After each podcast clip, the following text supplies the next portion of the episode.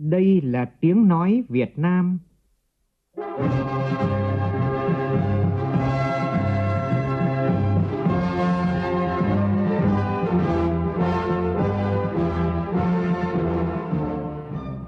là tiếng nói Việt Nam,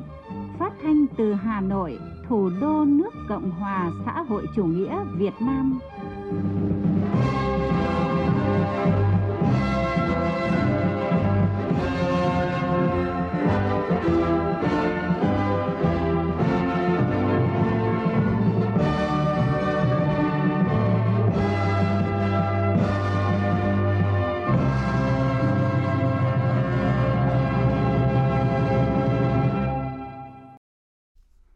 Kính chào quý vị và các bạn.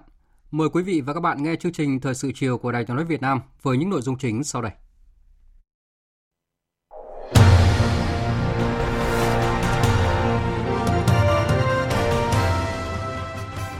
Tổng Bí thư Nguyễn Phú Trọng, Bí thư Quân ủy Trung ương chủ trì hội nghị lần thứ nhất Quân ủy Trung ương nhiệm kỳ 2020-2025. Chủ tịch Quốc hội Vương Đình Huệ hội đàm trực tuyến với Ủy viên trưởng Ủy ban Thường vụ Đại hội đại biểu nhân dân toàn quốc Trung Quốc lật chiến thư. Giám đốc Tổ chức Y tế Thế giới WHO khu vực Tây Thái Bình Dương cam kết sẽ thúc đẩy chuyển giao sớm nhất nguồn vaccine trong cơ chế COVAX cho Việt Nam, hỗ trợ chuyển giao công nghệ để Việt Nam trở thành một trong những trung tâm nghiên cứu sản xuất vaccine của khu vực. Bộ Công an thông tin về nhiều đường dây vận chuyển ma túy tổng hợp xuyên quốc gia với cách thức và thủ đoạn tinh vi lần đầu tiên xuất hiện tại Việt Nam. Trong phần tin quốc tế, cuộc gặp thượng đỉnh Mỹ-Nga được đánh giá mang tính xây dựng. Tuy nhiên, cả hai bên không công bố bất cứ sáng kiến cụ thể nào. Cục Dự trữ Liên bang Mỹ Fed quyết định giữ nguyên lãi suất cơ bản ở biên độ gần bằng không để hỗ trợ nền kinh tế. Ngay lập tức, thị trường chứng khoán Mỹ đã có một phiên tràn ngập sắc đỏ.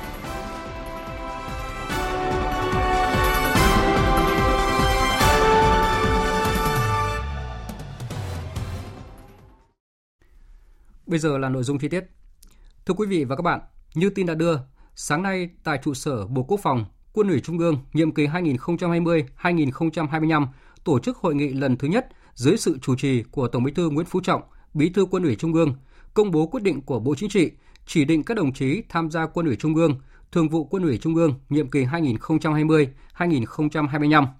Thông qua báo cáo kết quả lãnh đạo chỉ đạo thực hiện nhiệm vụ quân sự quốc phòng 6 tháng qua, xác định chủ trương, nhiệm vụ thời gian tới – Cùng dự có Chủ tịch nước Nguyễn Xuân Phúc, Thủ tướng Chính phủ Phạm Minh Chính, Thường trực Ban Bí thư Võ Văn Thưởng, Tượng thừa, Thượng tướng Phan Văn Giang, Bộ trưởng Bộ Quốc phòng, cùng các đồng chí Ủy viên Bộ Chính trị, Bí thư Trung Đảng, lãnh đạo một số bộ ban ngành trung ương. Phát biểu tại hội nghị, Tổng Bí thư Nguyễn Phú Trọng nêu rõ,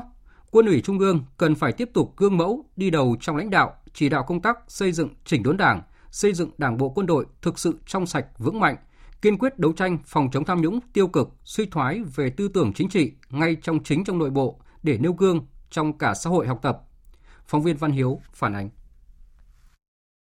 Tại hội nghị, đồng chí Võ Văn Thưởng, Ủy viên Bộ Chính trị, Thường trực Ban Bí thư đã công bố quyết định của Bộ Chính trị chỉ định các đồng chí tham gia Quân ủy Trung ương nhiệm kỳ 2020-2025 gồm 25 đồng chí. Thường vụ Quân ủy Trung ương gồm 6 đồng chí, trong đó có 3 đồng chí lãnh đạo chủ chốt của Đảng và Nhà nước – là Tổng Bí thư Nguyễn Phú Trọng, Bí thư Quân ủy Trung ương, Chủ tịch nước Nguyễn Xuân Phúc và Thủ tướng Chính phủ Phạm Minh Chính. Tổng Bí thư Nguyễn Phú Trọng chúc mừng Quân ủy Trung ương nhiệm kỳ 2015-2020 đã hoàn thành xuất sắc nhiệm vụ được Đảng, Nhà nước, nhân dân giao phó. Theo đó, đã luôn đoàn kết, giữ vững nguyên tắc, có nhiều đổi mới, sáng tạo, lãnh đạo chỉ đạo toàn quân thực hiện thắng lợi nghị quyết đại hội Đảng bộ quân đội lần thứ 10 và các mục tiêu chủ trương lớn về quân sự quốc phòng mà đội Đảng toàn quốc lần thứ 12 đã đề ra. Theo báo cáo tội nghị, 6 tháng qua, toàn quân triển khai thực hiện nhiệm vụ trong bối cảnh tình thế giới khu vực có những diễn biến mới phức tạp. Mặc dù vậy, chúng ta cũng đã tổ chức thành công đại hội đảng toàn quốc lần thứ 13. Bầu cử Quốc hội khóa 15, Hội đồng Nhân dân các cấp nhiệm kỳ 2021-2026 và nhiều sự kiện chính trị trọng đại của đất nước. An ninh chính trị, trật tự, an toàn xã hội được giữ vững.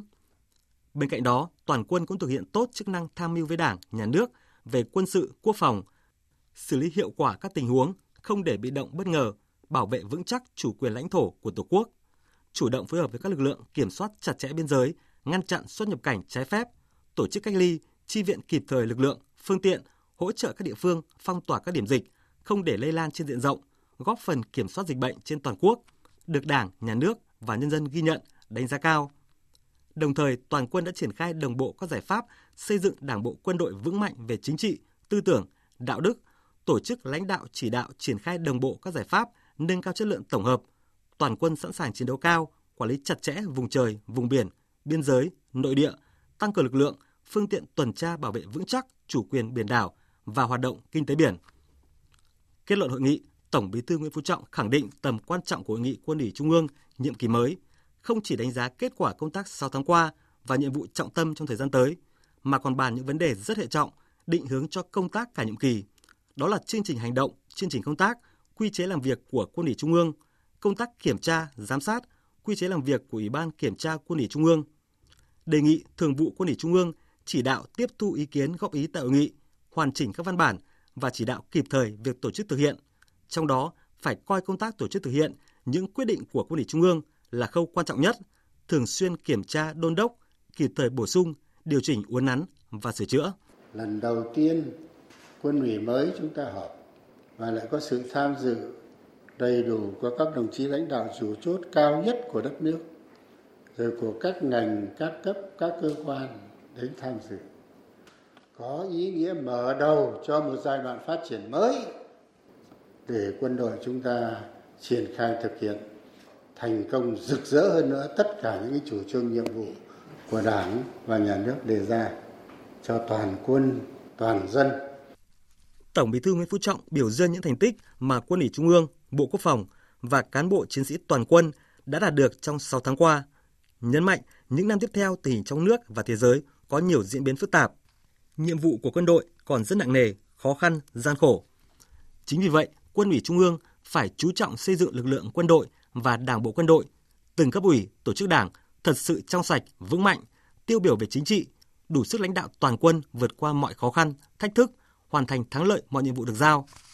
Theo Tổng Bí thư, đây là nhân tố có tính quyết định, là vấn đề chiến lược lâu dài, có tính chất then chốt của then chốt. Đảng bộ quân đội phải làm gương, làm mẫu về mọi mặt, phấn đấu trong toàn quân không có cán bộ, đảng viên suy thoái về tư tưởng, chính trị, đạo đức, lối sống, vi phạm kỷ luật, kỷ cương của Đảng. Đặc biệt, kiên quyết đấu tranh chống chủ nghĩa cá nhân trong nội bộ. Kiên quyết đấu tranh chống chủ nghĩa cá nhân, quét sạch chủ nghĩa cá nhân. Bác Hồ nói mạnh như thế. Vì chủ nghĩa cá nhân là giặc nội xâm, là kẻ thù hung ác, nó rất gian dảo xảo quyệt, nó kéo người ta xuống dốc không phanh. Vậy thì với chức năng nhiệm vụ của mình, quân đội có làm việc này không? Có kiên quyết đấu tranh quét sạch giặc nội xâm như bác Hồ dạy không? Theo tôi nghĩ, đánh giặc chống giặc là chức năng cơ bản, là nhiệm vụ chính yếu của quân đội. Thời chiến thì như thế, thời bình là phải tập trung này. Tôi đề nghị nghiên cứu và bàn sâu vấn đề này.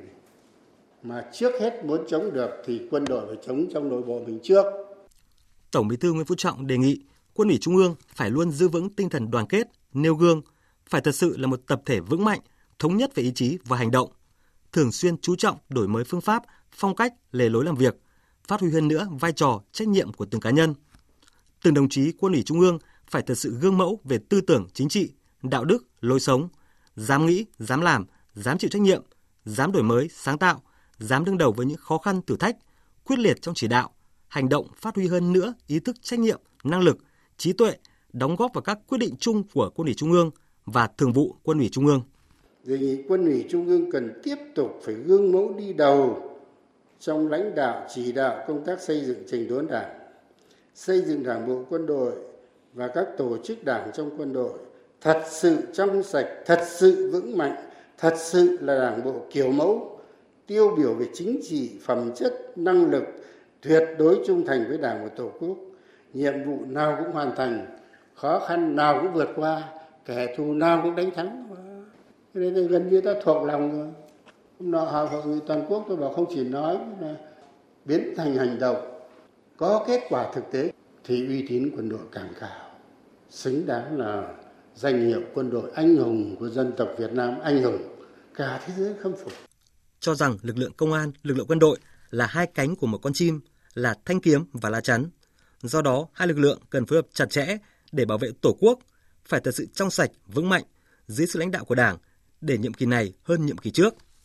Tổng Bí thư Nguyễn Phú Trọng cũng nhấn mạnh, quân đội phải là lực lượng đi đầu trong công tác đấu tranh chống tham nhũng tiêu cực, tiếp tục cải tiến phương pháp, lề lối làm việc, không ngừng học tập, nâng cao trình độ về mọi mặt để đóng góp nhiều hơn, có chất lượng hơn trong việc tham gia quyết định các nội dung quan trọng. Trên tinh thần là không được nể nang, né tránh, dĩ hòa vi quý, làm hình thức. Quân đội phải quyết liệt trong việc đấu tranh bảo vệ nền tảng tư tưởng của Đảng, đấu tranh không khoan nhượng với quan điểm sai trái thù địch. Bây giờ nó chống phá chúng ta, nó xuyên tạc chúng ta, trên mạng chúng ta. Quân đội phải làm mạnh lên chứ, có đầy đủ các phương tiện trong tay.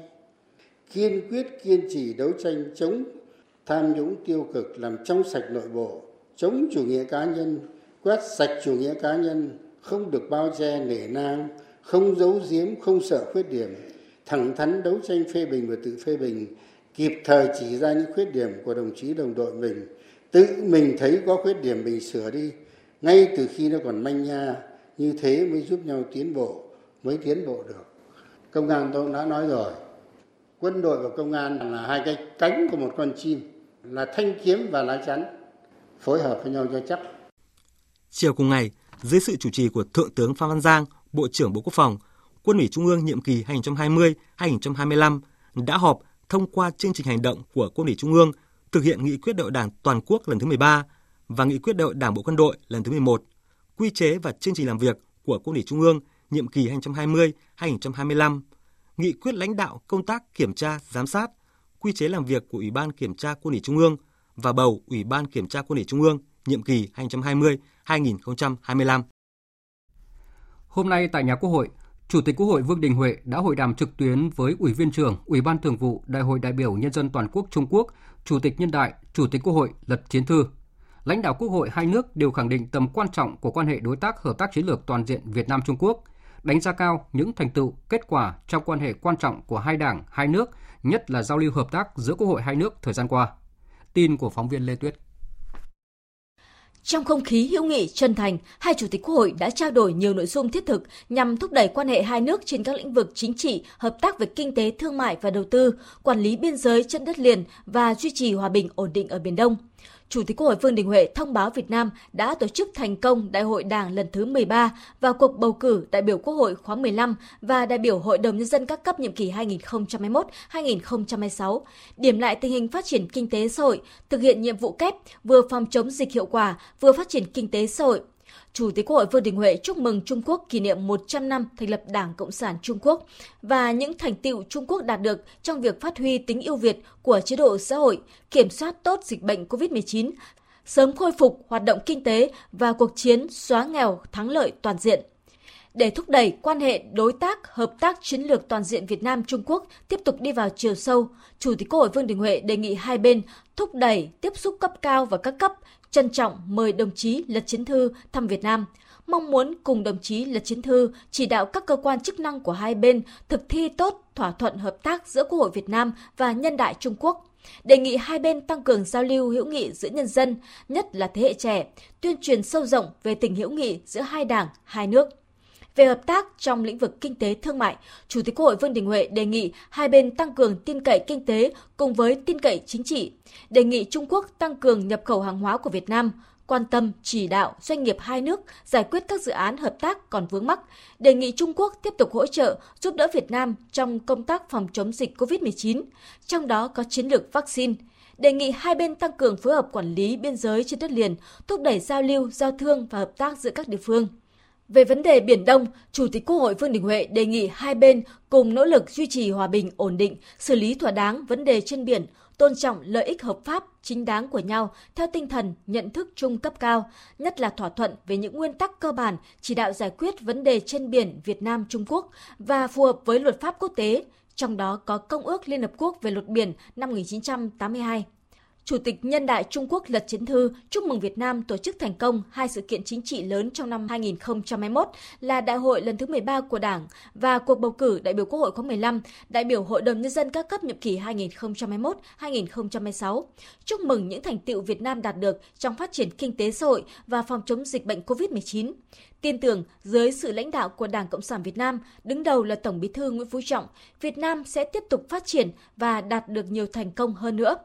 khẳng định của Đảng Nhân đại Toàn quốc Trung Quốc và nhân dân Trung Quốc coi trọng quan hệ láng giềng hữu nghị, đối tác hợp tác chiến lược toàn diện với Việt Nam. Chủ tịch Nhân đại Trung Quốc Lật Chiến Thư nhất trí cần tiếp tục thúc đẩy giao lưu, tiếp xúc cấp cao và các cấp, trân trọng mời Chủ tịch Quốc hội Vương Đình Huệ thăm Trung Quốc, bày tỏ sẵn sàng cùng Quốc hội Việt Nam thực thi tốt thỏa thuận hợp tác giữa hai quốc hội, khẳng định Trung Quốc sẽ tiếp tục hỗ trợ Việt Nam trong phòng chống dịch COVID-19, bao gồm hợp tác về vấn đề vaccine. Coi trọng các ý kiến của Việt Nam trong hợp tác kinh tế, thương mại và đầu tư, đề nghị hai bên tuân thủ nhận thức chung cấp cao trong việc duy trì hòa bình ổn định trên biển, thực hiện tốt tuyên bố về ứng xử của các bên ở Biển Đông DOC, thúc đẩy sớm đạt được bộ quy tắc COC. Đẩy lùi COVID-19, bảo vệ mình là bảo vệ cộng đồng.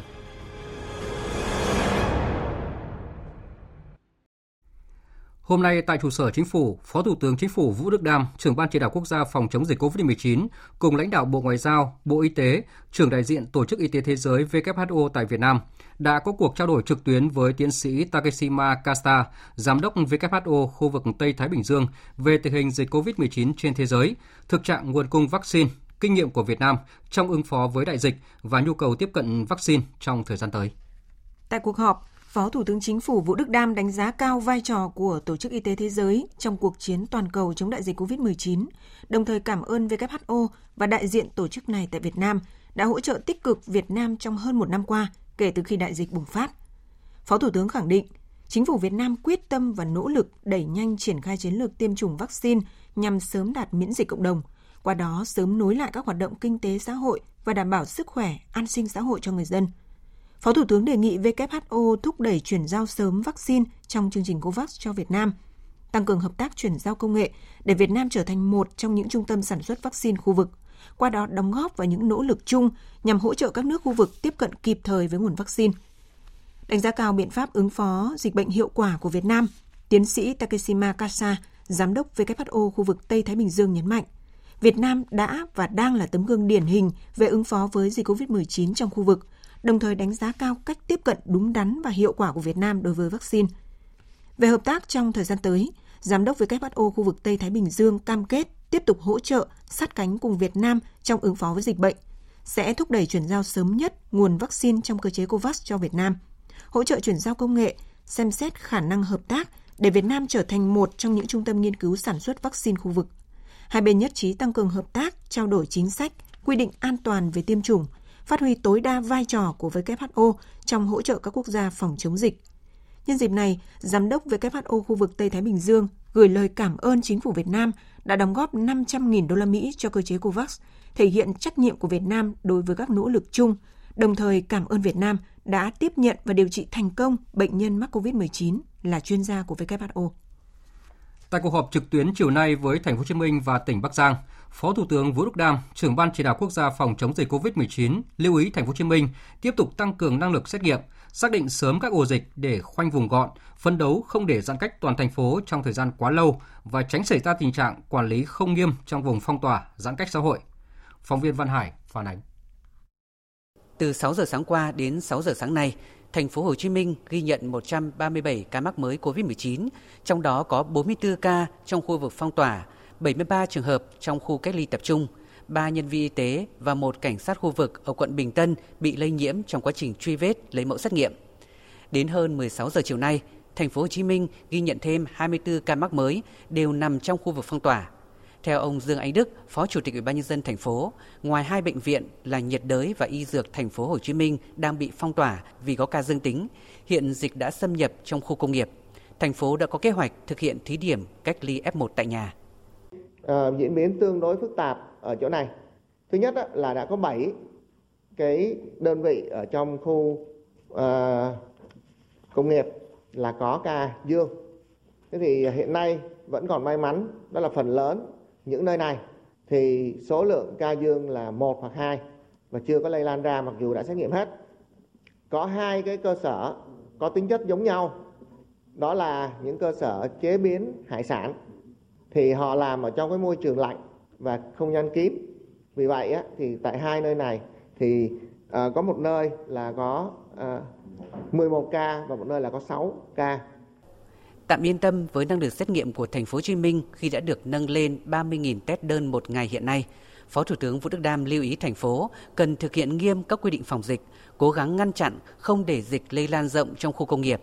Nhà máy nào có ca bệnh phải được phát hiện sớm trong 3 ngày đầu và nếu phong tỏa phải giãn bớt mật độ của công nhân trong các khu nhà trọ. Nhấn mạnh khoanh vùng hẹp và quản lý chặt khu vực phong tỏa còn hơn là khoanh vùng rộng nhưng lơi lỏng. Phó Thủ tướng Vũ Đức Đam nhấn mạnh trong trường hợp chưa thể khoanh vùng hẹp thì phải xét nghiệm thần tốc để có thể khoanh vùng nhỏ lại. Đã phong tỏa, đã cách ly y tế thì phải thật nghiêm ngặt. Các cái bệnh viện của các anh rất đông người. Ngay kể cả việc đón đoàn bóng đá về rất là đông người. Nhất thiết là đã giãn cách là phải nghiêm. Và có thế thì mình nặng thà mình nghiêm mà mình ngắn. Chứ các đồng chí mà để thế này sau 14 ngày nữa để tiếp tục giãn cách nữa thì tôi nói thật các ông chí rồi các ông chí thấy cực kỳ hệ lụy. Tại vì nếu mình khoanh rộng 15 cả thành phố nhưng bên trong cái lực của mình có hạn thôi. Ở một cái thành phố 10 triệu dân thì mình có từng đấy công an thôi, từng đấy cán bộ, từng đấy nhân viên y tế thôi. Thì mình không thể làm chặt hết được thì nặng thà mình có nhiều cái điểm 16 mà nhỏ. Còn tại tỉnh Bắc Giang đã cho phép 123 doanh nghiệp hoạt động trở lại với gần 2 vạn công nhân làm việc.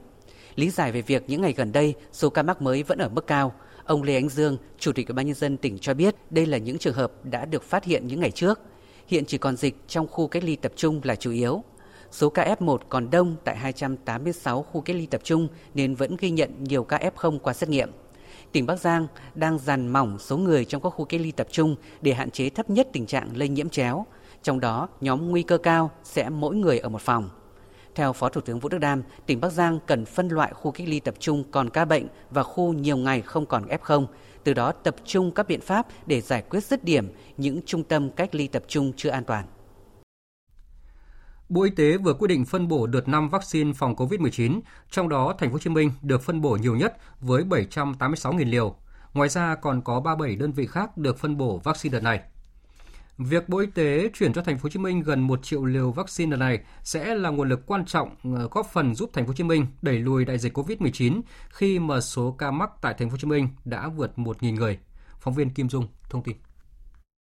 Thứ trưởng Bộ Y tế Nguyễn Trường Sơn cho biết, thành phố Hồ Chí Minh là một trong các địa phương được ưu tiên về vaccine ngừa Covid-19 với việc được phân bổ hơn 800.000 liều. Viện Pasteur Thành phố Hồ Chí Minh hoàn toàn đảm bảo sức chứa, bảo quản và phân phối tiêm chủng số lượng vaccine được phân bổ lần này. Theo Thứ trưởng Bộ Y tế Nguyễn Trường Sơn, không chỉ các đơn vị cơ sở y tế mà toàn bộ lực lượng kể cả quân đội, các trường đại học cũng như bệnh viện từ trung ương tới địa phương cho tới trạm y tế xã sẽ tham gia tiêm chủng đảm bảo tiêu chí. Địa điểm tiêm chủng cũng sẽ có cả phương án tổ chức điểm tiêm lưu động để có thể thực hiện một chiến dịch tiêm đủ lượng vaccine mà chính phủ đã phân bổ cho thành phố trong thời gian ngắn nhất. Cái ưu tiên ở đây thì là bên cạnh những cái đối tượng thuộc nghị quyết 21 thì chúng ta tập trung vào việc bảo vệ các cái khu công nghiệp, đặc biệt là các công nhân tham gia sản xuất là cái lực lượng mà sản xuất ra của cải vật chất xã hội. Và tôi cũng hy vọng là thành phố cũng sẽ sớm xây dựng cái kế hoạch để tiếp nhận và triển khai cái việc tiêm vaccine chủng vaccine và ngay trong chiều nay thì Thứ trưởng Bộ Y tế Nguyễn Trường Sơn đã đi kiểm tra kho chứa 800.000 liều vaccine COVID-19 của Viện Pasteur Thành phố Hồ Chí Minh đặt tại khu công nghiệp Cát Lái, thành phố Thủ Đức, Thành phố Hồ Chí Minh. Đây là lô vaccine nằm trong số gần 1 triệu liều mà Nhật Bản tặng Việt Nam được vận chuyển vào Thành phố Hồ Chí Minh vào sáng nay. Từ 0 giờ hôm nay, tỉnh Nghệ An đã áp dụng một số biện pháp giãn cách xã hội toàn bộ thành phố Vinh và huyện Diễn Châu theo chỉ thị 15 của Thủ tướng Chính phủ. Riêng huyện Diễn Châu có 5 xã phải thực hiện giãn cách theo chỉ thị số 16. Hiện Nghệ An có 5 ca mắc COVID-19, trong đó thành phố Vinh có 3 ca và Diễn Châu có 2 ca. Tin của cộng tác viên Quốc Khánh. Ông Dương Đình Chỉnh, Giám đốc Sở Y tế, Phó Ban Thường trực Ban Chỉ đạo Phòng chống dịch COVID-19 tỉnh Nghệ An cho biết, tỉnh đã tăng cường cho Diễn Châu 100 cán bộ chiến sĩ công an, 150 cán bộ y tế. Trước diễn biến của dịch bệnh có thể phức tạp hơn và tăng số ca mắc, tỉnh Nghệ An đã chủ động sẵn sàng khu điều trị cách ly riêng cho bệnh nhân COVID-19 với hơn 100 giường bệnh tại Bệnh viện Đa khoa tỉnh Nghệ An. Tiến tới sẽ trưng dụng Trung tâm Y tế huyện Hưng Nguyên xây dựng một bệnh viện giã chiến. Trong cái khu của bệnh viện đới của bệnh viện đa khoa thì cách biệt hoàn toàn với bệnh viện có thể mổ xẻ thậm chí những cái đại phẫu lớn cũng có thể thực hiện tại đấy và hiện tại tất cả các bệnh nhân đều được ném về bệnh viện đa khoa tỉnh điều trị ở khu riêng Ủy ban dân thành phố Biên Hòa, tỉnh Đồng Nai cũng đã quyết định khoanh vùng cách ly siêu thị Bixi thuộc khu phố 1, phường Long Bình Tân trong vòng 21 ngày, bắt đầu từ 5 giờ sáng nay. Quyết định được đưa ra sau khi phát hiện trường hợp mắc COVID-19 trú tại Bình Dương, từng đến siêu thị này mua sắm từ ngày 12 tháng 6. Tin của phóng viên ừ, Duy Phương. Thành phố Biên Hòa đã chỉ đạo thành lập 5 chốt cách ly tại khu vực các cổng ra vào của siêu thị Bixi Đồng Nai, hoạt động liên tục 24 trên 24 giờ trong ngày. Nhiệm vụ của các chốt là thực hiện nghiêm theo nguyên tắc của chỉ thị số 16 của Thủ tướng Chính phủ. Hiện lực lượng chức năng đã truy vết được các trường hợp F1 gồm 6 trường hợp tiếp xúc gần, 500 trường hợp là nhân viên Bixi Đồng Nai tiếp xúc xa. Tại cuộc họp khẩn vào sáng nay, ông Bạch Thái Bình, Giám đốc CDC Đồng Nai nhận định virus có khả năng ở siêu thị và hoàn toàn có nguy cơ lây nhiễm cho người trong siêu thị vì thời điểm bệnh nhân tới Bixi Đồng Nai rất gần thời điểm phát bệnh. Do đó, ông Bình đề xuất sàng lọc lại hơn 500 nhân viên tại siêu thị, trích xuất camera xác định đường đi của bệnh nhân. Chiều nay, Ủy viên Trung ương Đảng, Bộ trưởng Bộ Ngoại giao Bùi Thanh Sơn đã trao số tiền quyên góp hơn 6 tỷ 200 triệu đồng của cộng đồng người Việt Nam ở nước ngoài, Văn phòng Quốc hội Lào và cán bộ, công chức, viên chức Bộ Ngoại giao cho Ủy ban Trung ương Mặt trận Tổ quốc Việt Nam ủng hộ quỹ vaccine phòng chống COVID-19 và cuộc chiến chống COVID-19 tại các địa phương. Tin của phóng viên Châu Anh. Bộ trưởng Bộ Ngoại giao Bùi Thanh Sơn cho biết, hưởng ứng lời kêu gọi của Chủ tịch nước, Thủ tướng Chính phủ, Mặt trận Tổ quốc và Bộ Ngoại giao, kể từ khi đợt dịch bùng phát lần thứ tư, cộng đồng người Việt Nam ở nước ngoài hết sức quan tâm, theo dõi, bày tỏ sẵn sàng đồng hành và chia sẻ với đồng bào trong nước phòng chống dịch COVID-19.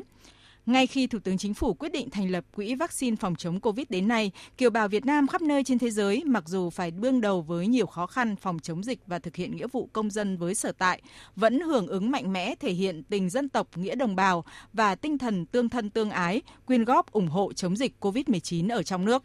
Ngoài số tiền trên, trong những ngày qua, cộng đồng người Việt Nam với gần 30 tổ chức hội nhóm tại Hoa Kỳ, Pháp, Canada, vân vân đã phát động chiến dịch chung tay vì Việt Nam và 10.000 liều vaccine cho Việt Nam sớm chuyển về trong nước nhằm hỗ trợ người dân trong nước, đặc biệt là các y bác sĩ và những người đang làm việc ở tuyến đầu vượt qua đại dịch COVID-19. Tính đến ngày 16 tháng 6, bà con kiều bào đã ủng hộ số tiền ủng hộ đợt 1 tương đương khoảng 5 tỷ 300 triệu đồng cho công tác phòng chống dịch và quỹ vaccine phòng chống COVID-19 cùng nhiều hiện vật y tế hỗ trợ y bác sĩ và người dân các địa phương. Hiện nay, cộng đồng người Việt Nam ở nước ngoài vẫn đang tiếp tục ủng hộ quyên góp cho công tác phòng chống dịch COVID-19 trong nước. Đồng chí Đỗ Văn Chiến, Bí thư Trung ương Đảng, Chủ tịch Ủy ban Trung ương Mặt trận Tổ quốc Việt Nam đánh giá cao và cảm ơn sự hỗ trợ của đồng bào ta ở nước ngoài cả về vật chất lẫn tinh thần, thể hiện lòng tự hào, tự tôn dân tộc và luôn hướng về quê hương đất nước. Trước đó, Ủy ban Nhà nước về người Việt Nam ở nước ngoài đã trực tiếp trao tổng số tiền hơn 200 triệu đồng, 5 tấn gạo và 500 chai nước xịt khoáng, cùng 5.000 chai nước điện dài do kiều bào Canada Nguyễn Hoài Bắc, kiều bào Hungary Phan Bích Thiện, Quỹ Steve Bùi and Friend, công ty Phương Long Nhiên, Vũng Tàu và công ty Cosmos Japan Creation ủng hộ đến hai tỉnh Bắc Giang và Bắc Ninh. Thời sự VOV, nhanh, tin cậy, hấp dẫn. Mời quý vị và các bạn nghe tiếp chương trình Thời sự chiều nay với các nội dung đáng chú ý khác. Hôm nay tại Hà Nội, đồng chí Trần Tuấn Anh, Ủy viên Bộ Chính trị, trưởng Ban Kinh tế Trung ương, trưởng Ban chỉ đạo xây dựng đề án đô thị hóa, phát triển đô thị và phát triển kinh tế đô thị Việt Nam đến năm 2030, tầm nhìn đến năm 2045, chủ trì hội nghị với Thường trực Tổ biên tập đề án nhằm tiếp tục hoàn thiện dự thảo đề án Ban Kinh tế Trung ương trình Bộ Chính trị ban hành lần đầu tiên nghị quyết về một số chủ trương, chính sách về đô thị hóa, phát triển đô thị và kinh tế đô thị đến năm 2030, tầm nhìn đến năm 2045. Tin của phóng viên Văn Hiếu. Nghị quyết Đại hội Đảng lần thứ 13 đề ra mục tiêu tỷ lệ đô thị hóa đến năm 2025 đạt 45%, đến năm 2030 đạt khoảng 50%. Báo cáo chính trị của đại hội cũng xác định các nhiệm vụ tập trung xây dựng kết cấu hạ tầng và phát triển đô thị, phát triển hệ thống kết cấu hạ tầng nông nghiệp, xây dựng đô thị hiện đại, văn minh, đô thị thông minh, đa dạng về loại hình, có bản sắc đặc trưng về kiến trúc, văn hóa ở từng địa phương – trên cơ sở những tài liệu, số liệu và báo cáo chuyên đề, Tổ biên tập đề án đã hoàn thiện xây dựng dự thảo lần 2 đề án, tờ trình và nghị quyết và đã gửi tới các thành viên ban chỉ đạo thuộc các bộ ngành và các chuyên gia để xin ý kiến đóng góp vào ngày 10 tháng 6 vừa qua. Phát biểu tại hội nghị, đồng chí Trần Tuấn Anh lưu ý, đề án cần tập trung làm rõ yêu cầu đẩy nhanh tốc độ, nâng cao chất lượng đô thị hóa và kinh tế đô thị, đề xuất được các cơ chế chính sách thúc đẩy phát triển hệ thống đô thị hài hòa, phù hợp với tiềm năng, lợi thế của từng vùng, từng địa phương, hoàn thiện thể chế, công cụ quản lý, xây dựng mô hình chính quyền đô thị gắn với quản trị đô thị hiệu quả, nâng cao năng lực cạnh tranh và chất lượng phát triển đô thị cả về kinh tế xã hội, kết cấu hạ tầng, kiến trúc, nhà ở, chất lượng sống của người dân. Đề nghị các thành viên tổ biên tập cần tiếp tục hoàn thiện đề án, chủ động tiếp thu ý kiến các thành viên ban chỉ đạo, các chuyên gia, nhà khoa học để hoàn thiện đề án, đảm bảo chất lượng và tiến độ, dự kiến trình Bộ Chính trị vào cuối tháng 7.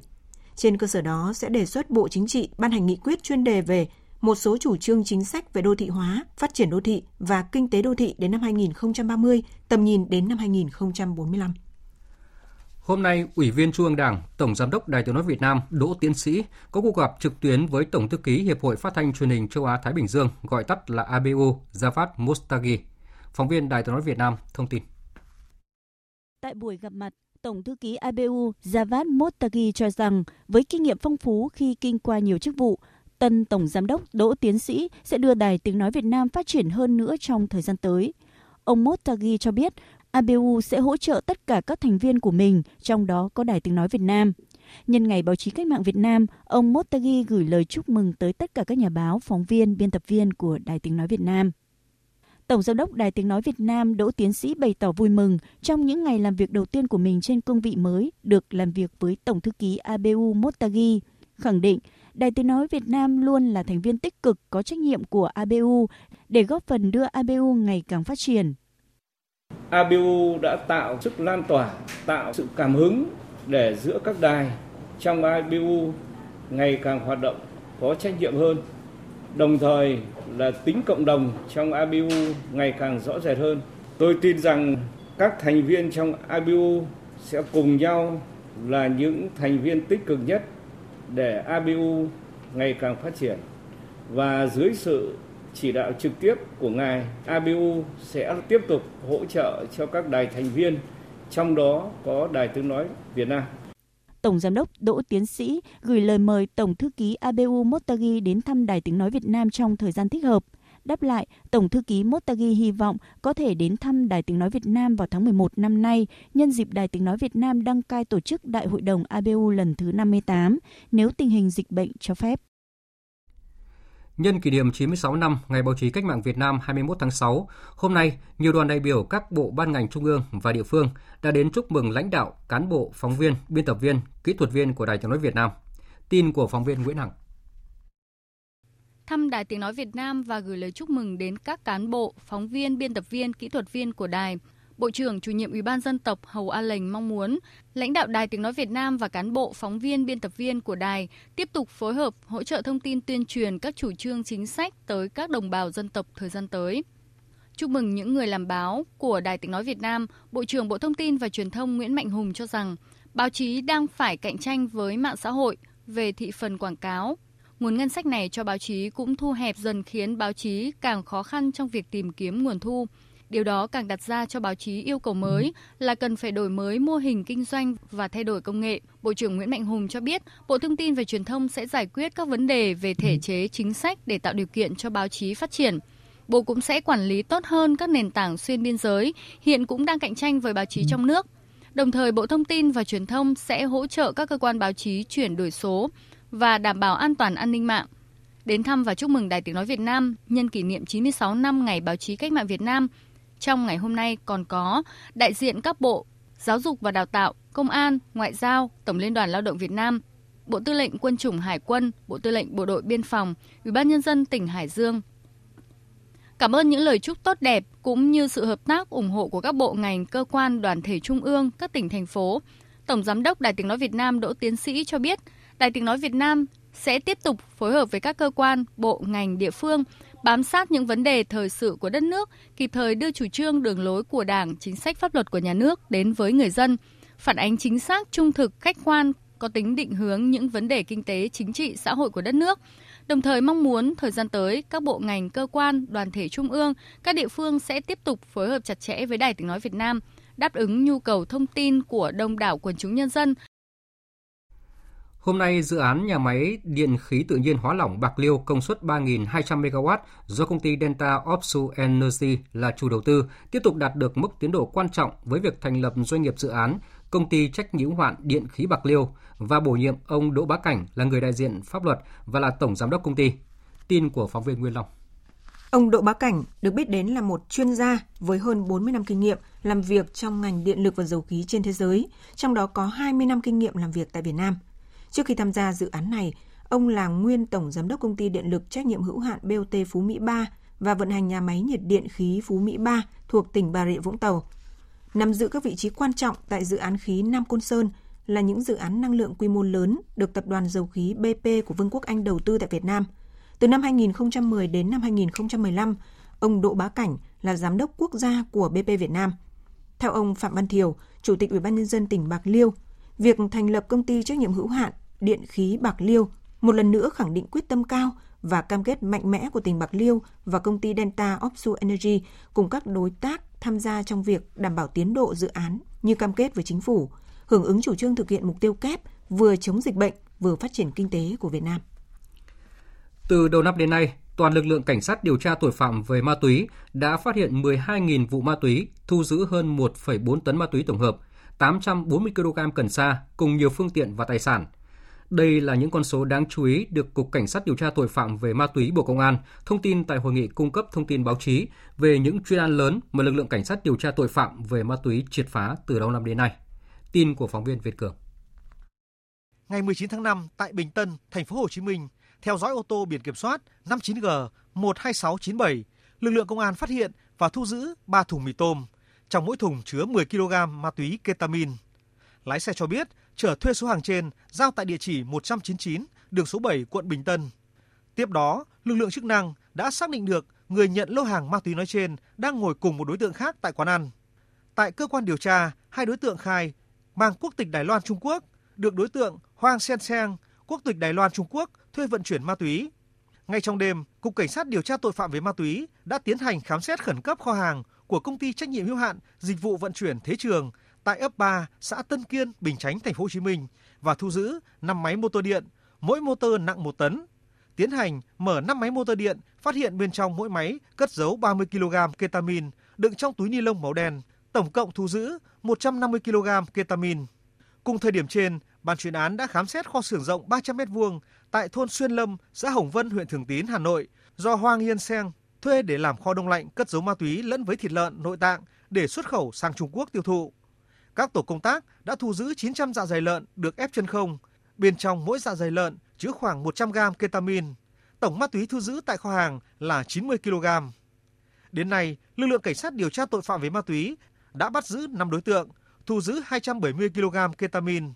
Tổng số ma túy đã vận chuyển và bị thu giữ là 540 kg ma túy tổng hợp. Thượng tá Lê Văn Đàm, trưởng phòng hướng dẫn điều tra ma túy, Cục Cảnh sát điều tra tội phạm về ma túy cho biết. Là các đối tượng này là sau khi đã nghiên cứu kỹ, tạo kho đông lạnh ở tại cái bến phà. Nhưng mà cùng một lúc là họ cũng mua những cái thịt, mà thịt ở đây là cái của một cái công ty được phép nhập khẩu thịt lợn. Đấy, để dùng cái đấy làm giấy phép. Sau đó là thì mua trôi nổi các cái cái thực phẩm bẩn ở bên ngoài. Về đóng vào đấy và đồng thời nó vận dụng cái kẽ hở và pháp luật là sẽ kẹp trì cả cái quá trình vận chuyển như đấy và kể cả sau này ta thông quan, thì đây nó là hợp pháp cái việc đấy là chúng ta rất khó phát hiện đến nay, cục cảnh sát điều tra tội phạm về ma túy đã khởi tố 8 vụ án, khởi tố bị can đối với 16 đối tượng, thu giữ hơn 127 kg ma túy các loại và nhiều vật chứng liên quan. Đây là chuyên án có số lượng ma túy tổng hợp được vận chuyển từ châu Âu về Việt Nam qua đường hàng không bị thu giữ lớn nhất từ trước đến nay. Thưa quý vị và các bạn, à, từ ngày mai thì miền Bắc và Bắc miền Trung sẽ bước vào đợt nắng nóng mới với nhiệt độ nhiều nơi có thể lên đến 40 độ C. Vậy đợt nắng nóng gay gắt này sẽ kéo dài bao lâu? Người dân cần phải đề phòng như thế nào đối với đợt nắng nóng gay gắt này? Phóng viên Quang Huy đã có cuộc trao đổi với ông Nguyễn Tiến Toàn, phòng dự báo thời tiết Trung tâm dự báo khí tượng thủy văn quốc gia. Mời quý vị và các bạn cùng nghe. Thưa ông, theo dự báo thì bắt đầu từ ngày hôm nay 17 tháng 6 thì toàn miền Bắc và miền Trung sẽ hứng chịu một đợt nắng nóng gay gắt, đặc biệt gay gắt và có quy mô diện rộng trong nhiều ngày liên tiếp. Vậy nguyên nhân của đợt nắng nóng gay gắt lần này là gì thưa ông? Vào mùa hè đấy cái gió của Tây Nam thổi qua dãy Trường Sơn ấy, khi sang bên ờ, phía đồng bằng chúng ta thì nó sẽ tạo nên gió là khô nóng. Thì cái hiện tượng này thì dân gian ta hay gọi là gió Lào ấy, hoặc là gió phơn. Đặc điểm của cái gió phơn này thì nó sẽ làm cái thời gian là nóng kéo dài trong ngày chứ nó không phụ thuộc nhiều vào cái hoạt động của mặt trời. Cái hai nữa là cái độ ẩm không khí rất là khô. Đợt nắng nóng diễn ra ở Bắc Bộ và Trung Bộ vào cuối tháng 5 đầu tháng 6 vừa qua được đánh giá là một trong những đợt nắng nóng gay gắt nhất của năm 2021. Vậy đợt nắng nóng lần này so với lần đó được dự báo thì như thế nào thưa ông? Như uh, chúng ta đã biết là giai đoạn cuối tháng 5 đầu tháng 6 ấy, thì uh, đã xảy ra nắng nóng rất là gay gắt ở Bắc Bộ và Trung Bộ. Với cái nền nhiệt độ của cái đợt đó là nó kéo dài từ ngày 31 đến ngày mùng 3 ấy, là ở cái, cái ngưỡng là 38 đến 40 có nơi trên 41 độ. Thì à, với cái nhận định của Trung tâm Dự báo Khí Quốc gia thì đợt này thì cái nắng nóng cái nền nhiệt độ cao nhất nó trọng điểm nó rơi vào 37 40 nó có nơi trên 40 thì với khả năng cao thì nó cũng khả năng sắp xỉ có khả năng đạt được với cái ngưỡng nắng nóng của đợt vừa rồi rồi Vâng, trong đợt nắng nóng lần này thì Trung tâm Dự báo Khí tượng Thủy văn Quốc gia có những khuyến cáo gì đối với người dân thưa ông? Thì như trong à, các bản tin mà chúng tôi đang ban hành thì chúng tôi đã có khuyến cáo về về cái tác động của nắng nóng. Thì thứ nhất là chúng ta cái nhu cầu nắng nóng thì cái sử dụng điện năng rồi cái phòng chống cháy nổ. Đặc biệt là về sức khỏe người thì nếu mà ở lâu trong nóng thì nó sẽ có thể hiện tượng xảy ra cái hiện tượng đột quỵ cái thứ. Thì cũng mong là mọi người có phương án chuẩn bị phòng cho nó hợp lý nhất là về sức khỏe như người già yếu và con nít. Vâng, xin cảm ơn ông. Quý quý vị và các bạn vừa nghe cuộc trao đổi giữa phóng viên Đài tiếng nói Việt Nam với ông Nguyễn Tiến Toàn, phòng dự báo thời tiết Trung tâm dự báo khí tượng thủy văn quốc gia về đợt nắng nóng mới bắt đầu từ ngày mai tại miền Bắc và Bắc miền Trung. Và tiếp ngay sau đây thì biên tập viên Nguyễn Kiên sẽ chuyển đến quý vị và các bạn một số thông tin thời tiết cụ thể trong ngày mai. Thông tin thời tiết rất đáng chú ý đó là từ ngày mai, nhiều nơi ở Bắc Bộ và Trung Bộ sẽ có nhiệt độ trên 40 độ C, nắng nóng gai gắt và đặc biệt gai gắt trong 4 ngày liên tiếp. Độ ẩm trung bình chỉ còn từ 40 đến 54%, do đó cảm giác nóng bức còn tăng lên. Thời gian có nhiệt độ trên 35 độ sẽ diễn ra từ 10 giờ cho đến tận 19 giờ hàng ngày. Theo Trung tâm Dự báo Khí tượng Thủy văn Quốc gia, đợt nắng nóng này ở Bắc Bộ có khả năng kéo dài đến ngày 21 tháng 6, riêng ở Trung Bộ có khả năng kéo dài hơn. Và với thời tiết nắng nóng như vậy, nếu phải làm việc ngoài trời hay tham gia giao thông thì quý vị nhớ mang theo dụng cụ che nắng như mũ nón, áo dài tay và kính mắt để tránh ánh nắng chiếu trực tiếp lên da và mắt. Không làm việc quá lâu dưới trời nắng để phòng sốc nhiệt, say nắng. Uống nhiều nước và ăn đủ chất dinh dưỡng, nhất là người già và trẻ nhỏ để đảm bảo sức khỏe. Chú ý không nên để nhiệt độ trong phòng quá chênh lệch so với bên ngoài khiến cơ thể khó điều chỉnh nhiệt độ, ảnh hưởng đến sức khỏe, nhất là những người có bệnh hô hấp, tim mạch. Tây Nguyên và Nam Bộ, ngày mai nền nhiệt cũng chạm mức nắng nóng, cao nhất từ 33 đến 35 độ vào trưa và đầu giờ chiều. Các khu vực này cũng cần lưu ý sẽ có những cơn mưa rào và rông đan xen trong ngày. Đến chiều tối và đêm, vùng mưa sẽ mở rộng hơn. Tuy vậy, thời gian mưa cũng không kéo dài.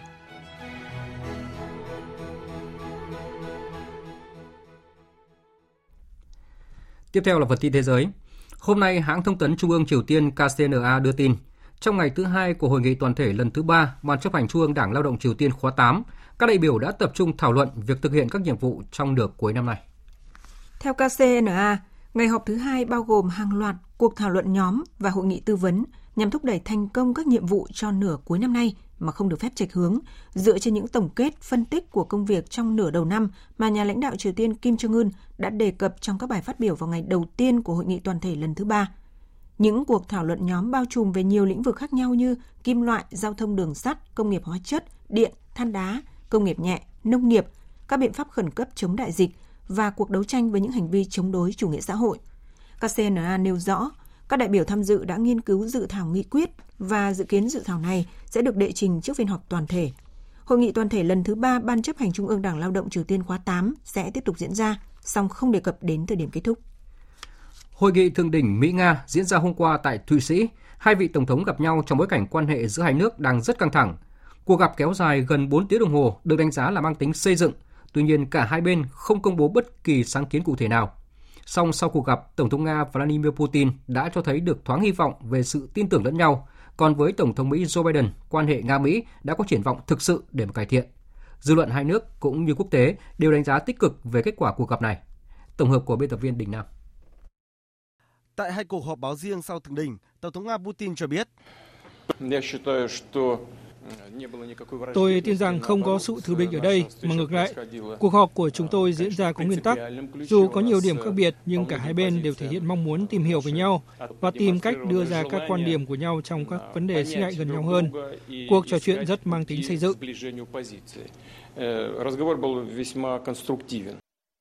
Còn Tổng thống Mỹ Joe Biden cho biết ông đã khẳng định với Tổng thống Nga rằng chương trình nghị sự của Mỹ không phải là để chống Nga và cũng đặt hy vọng Nga không tìm kiếm một cuộc chiến tranh lạnh với Mỹ.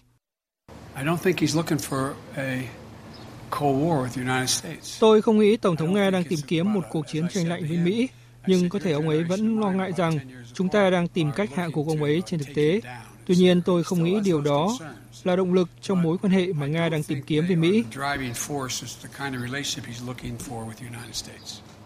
Dù cuộc gặp diễn ra một cách cởi mở, thực tế, không có ngôn từ khiêu khích, thù địch, đề cập đến một loạt các vấn đề trong mối quan hệ song phương và quốc tế mà hai bên cùng quan tâm, như cuộc chiến Syria, vấn đề hạt nhân Iran. Song, kết quả cuộc gặp được đánh giá là không có nhiều đột phá. Hãng tin Reuters dẫn lời một quan chức cấp cao Mỹ cho biết, sau cuộc gặp thượng đỉnh này, mối quan hệ Nga-Mỹ không thể cải thiện ngay lập tức. Do đó, cần phải có thời gian để đánh giá những hợp tác tiềm năng giữa hai bên có thể đạt được những kết quả mong muốn hay không. Còn theo hãng tin Sputnik của Nga, kết quả rõ ràng nhất mà thế giới thấy được sau hội nghị đó chính là việc các đại sứ Nga và Mỹ sẽ sớm trở lại công việc của mình sau một thời gian bị triệu hồi về nước tham vấn. Tổng thống Thụy Sĩ Guy Parmelins, nước chủ nhà tổ chức hội nghị nhận định đây chính là một khởi đầu tích cực. Trong khi đó, Thứ trưởng Ngoại giao Nga Sergei Ryabkov cho rằng một điểm nhấn nữa của hội nghị chính là việc lãnh đạo hai nước xác nhận sẽ không để xảy ra chiến tranh hạt nhân.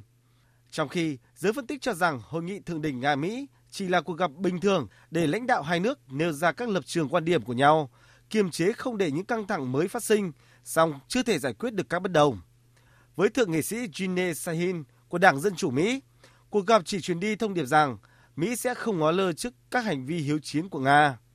Trong khi cựu Tổng thống Mỹ Donald Trump cho rằng hội nghị diễn ra khá thành công, song Nga mới là bên thu được lợi ích, còn Mỹ đã ra về trắng tay.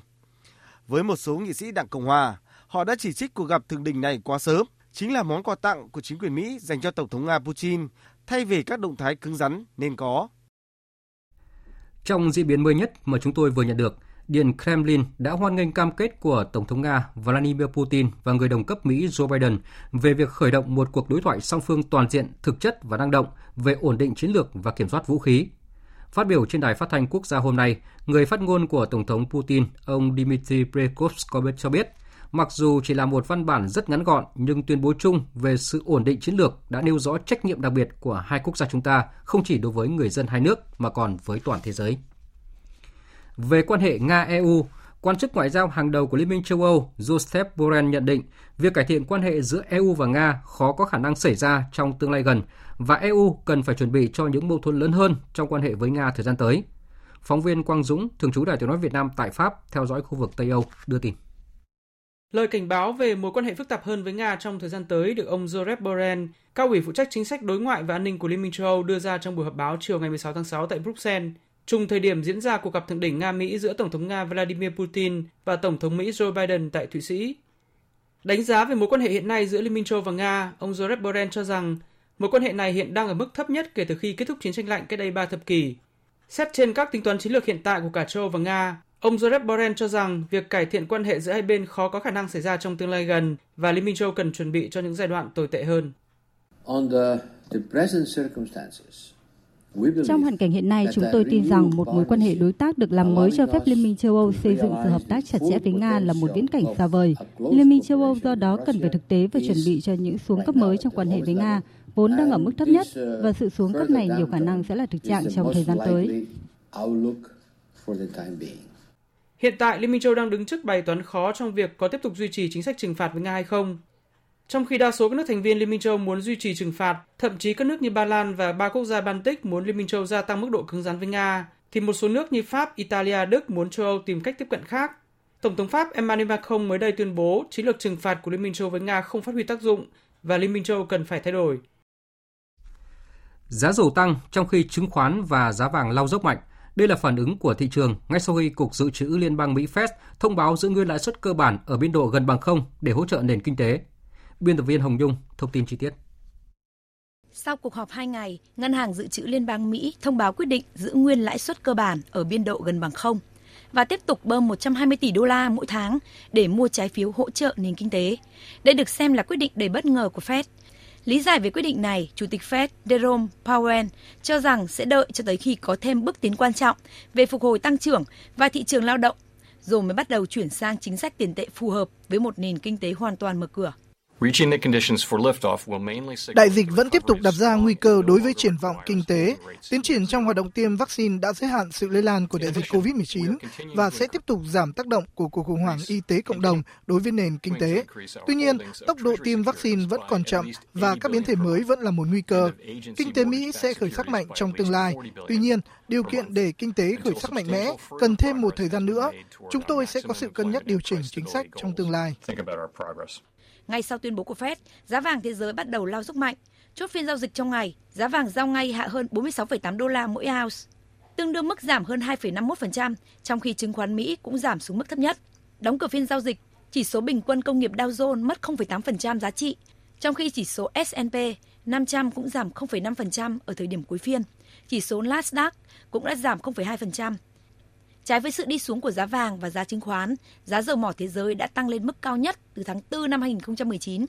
Chốt phiên giao dịch ngày 16 tháng 6, giá dầu Brent biển Bắc tăng lên 74,39 đô la một thùng, trong khi giá dầu thô ngọt nhẹ của Mỹ cũng tăng lên 72,15 đô la một thùng. Cơ quan hàng không vũ trụ có người lái của Trung Quốc cho biết tàu vũ trụ Thần Châu 12 chở theo 3 phi hành gia đã ghép nối thành công với trạm không gian Thiên Cung của nước này trong ngày hôm nay. Trước đó 7 tiếng, tàu Thần Châu 12 đã được phóng lên bằng tên lửa đẩy Trường Trinh 2F từ bãi phóng Tửu Tuyền trên sa mạc Gobi ở phía tây bắc Trung Quốc. Lần đầu tiên sau 14 năm, tuyết đã rơi ở thành phố Cordoba phía bắc Argentina, trong khi hầu hết các khu vực miền Tây của nước Mỹ đang phải chịu đợt nắng nóng kinh hoàng. Tin cho biết. Người dân Argentina bất ngờ khi tuyết rơi trắng xóa chỉ sau một đêm. Họ rất vui khi ra ngoài trời, tận hưởng hiện tượng thời tiết độc đáo này. Cơ quan khí tượng dự báo nhiệt độ sẽ còn ở mức dưới 0 độ C cho đến hết tuần tới và tuyết rơi tiếp tục kéo dài. Trong khi đó, đợt nắng nóng kinh hoàng xảy ra ở hầu hết khu vực miền Tây nước Mỹ đã bước sang ngày thứ ba với nền nhiệt ghi nhận ở các mức cao kỷ lục từ 46 đến hơn 49 độ, buộc nhà chức trách nước này phải đưa ra cảnh báo nguy cơ đối với sức khỏe cũng như tình trạng quá tải lưới điện. Vừa rồi là các tin thời sự quốc tế đáng chú ý. Tiếp tục chương trình thời sự chiều nay là trang tin thể thao.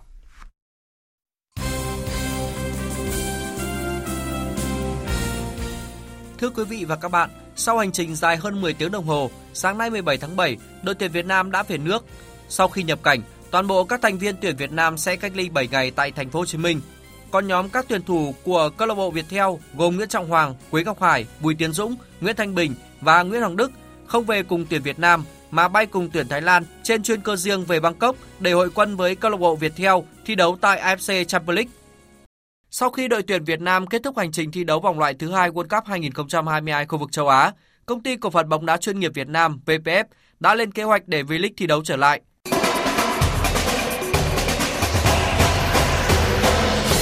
Euro 2020, sàn diễn đỉnh cao của bóng đá châu Âu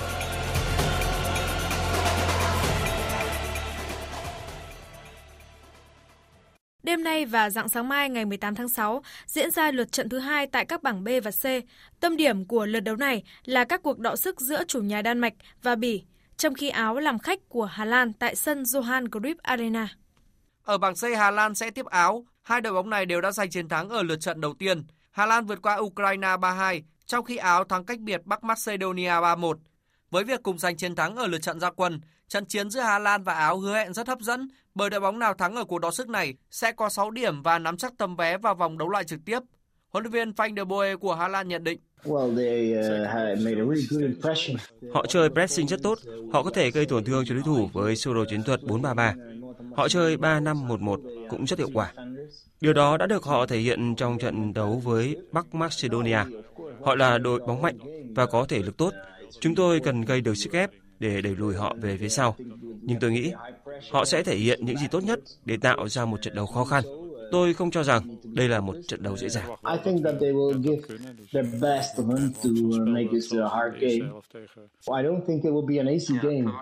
Ở trận đấu cùng bảng C, Ukraine sẽ đấu với Bắc Macedonia trên sân Arena ở Budapest, Romania. Đây là hai đội bóng đã thất bại ở lượt trận đầu tiên nhưng vẫn còn cửa đi tiếp nếu thắng các trận đấu còn lại của vòng bảng.